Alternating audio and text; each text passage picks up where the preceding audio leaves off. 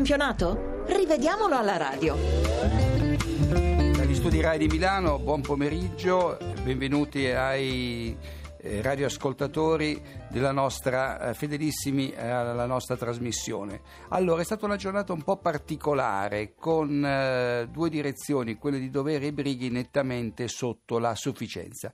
Ma andiamo con ordine partendo dalla partita disputata oggi a pranzo. Bologna-Genova 3-2 il risultato. L'arbitro D'Amato di Barletta. Il primo episodio al 51esimo, protagonista Calazze che colpisce la traversa dopo aver subito una trattenuta da parte di Portanova. Il Giorgiano si lamenta con l'arbitro D'Amato, ma dovrebbe prendersela maggiormente con se stesso per il gol mancato eh, da due passi, nonostante la marcatura fallosa di Portanova.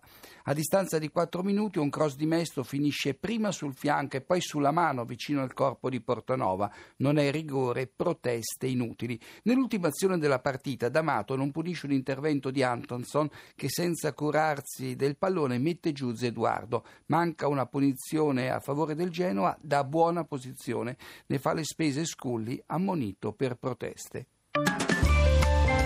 E andiamo a Bergamo dove l'Atalanta ha battuto la Fiorentina per 2 a 0. È regolare la posizione di Denis che all'undicesimo porta in vantaggio la squadra bergamasca, riprendendo di testa un cross di Bellini dalla tre quarti, complice Neto il portiere viola che non esce di porta.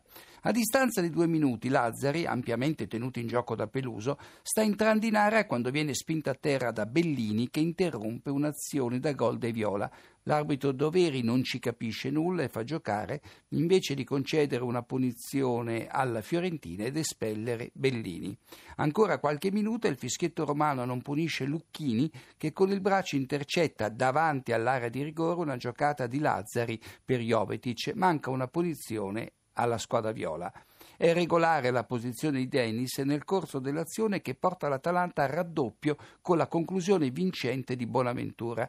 E arriviamo al 65esimo quando l'arbitro eh, Doveri, in pessima giornata, regala un rigore alla Fiorentina punendo un contatto di poco conto tra Raimondi e Acosti. Dal dischetto Jovetic si fa parare il rigore da Consigli, è il secondo consecutivo sbagliato dalla Fiorentina, il precedente di Gliaic con l'Inter. Ripartiamo Filippo dalla partita vinta dall'Inter sul Cesena per 2 a 1. Quattro episodi, millimetrico il fuorigioco fischiata a Iaquinta che poi non controlla il pallone solo davanti a Castellazzi.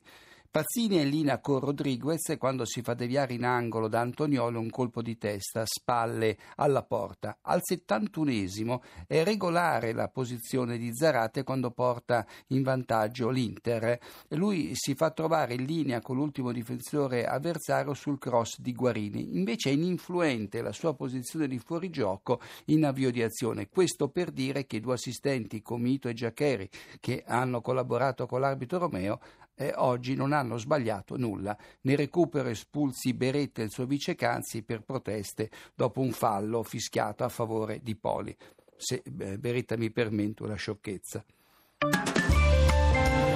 Eccoci a Lecce dove il Parma ha vinto per 2-1 e ha inguaiato i, i, Salentini. L'arbitro è Mazzoleni di Bergamo. Al 66esimo la squadra emiliana passa in vantaggio con una punizione di Giovinco sulla quale il portiere del Lecce Benassi si fa trovare incredibilmente impreparato. Punito un fallo di Tomovic su Giovinco e quindi giusta la valutazione del direttore di gara. Alla mezz'ora della ripresa, e questo è un po' l'episodio che fa da spartiacqua alla partita, c'è un mani di Vagliani nella propria area che sfugge all'arbitro.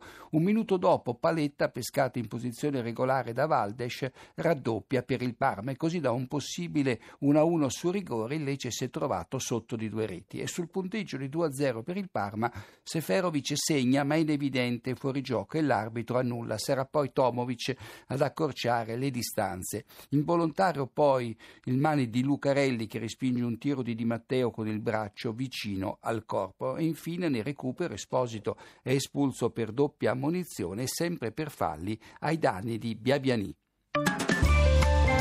Andiamo a Novara dove la Juventus si è affermata per 4 a 0. L'arbitro è la seconda partita consecutiva dopo Cagliari-Catania. Al decimo della Fiore devia con la mano un cross di Giaccherini proprio sulla linea dell'area di rigore, eh, sul lato corto di sinistra, ma il tocco è involontario e così lo considera l'arbitro Celi. Un minuto dopo Pirlo segna gioco fermo con un tiro dal limite dopo un fallo di Elixtarine su Garzia in piena area, capocciata anche dolorosa dolorosa. Regolari le posizioni di Marchisi e Borriello in occasione del raddoppio della Juventus e poco prima del gol di Vidal, terzo dei bianconeri, Borriello manca un rigore in movimento dopo essere scattato, dopo essersi fatto trovare in posizione regolare. Ed eccoci all'ultima partita di oggi pomeriggio, quella vinta dal Milan a Siena per 4 a 1. Al nono l'arbitro Brighi non punisce un plateale sgambetto di Bonera ai danni di destra al limite dell'area sul lato corto di sinistra. La squadra toscana ci rimette una punizione. Poi l'Arrondo, fra l'altro in fuorigioco, cerca di raggiungere un cross con la mano, gesto antisportivo, manca la munizione. C'è poi una traversa di Boateng, ma il giocatore del Milan è in fuorigioco e l'assistente De Luca non glielo lascia passare. Ancora qualche, minuto e Brighi in cattiva giornata non fischia una plateale spinta di Rossettini a Ibrahimovic a tre quarti campo. E poi, fra i gol di Cassano e Ibrahimovic, la Rondo si lascia cadere sulla marcatura pulita di Bonera. L'arbitro gli dice di alzarsi. Al 37 c'è un grave errore dell'assistente Petrella che cancella una palla gol del Siena segnalando un fuorigioco di inesistente di destro in linea con Bonera. La ripresa registra altri due errori gravi dell'arbitro Cesenata alla sua ultima stagione in A. Al 66 non punisce una cintura di abate su destro un paio di metri dentro l'aria e quindi manca un rigore al Siena. Al 72 non mostra il secondo cartellino giallo a Gattuso, autore di un pericoloso fallo su Brienza. Ci pensa Allegri a farlo rientrare negli spogliatoi sostituendolo con Nocerino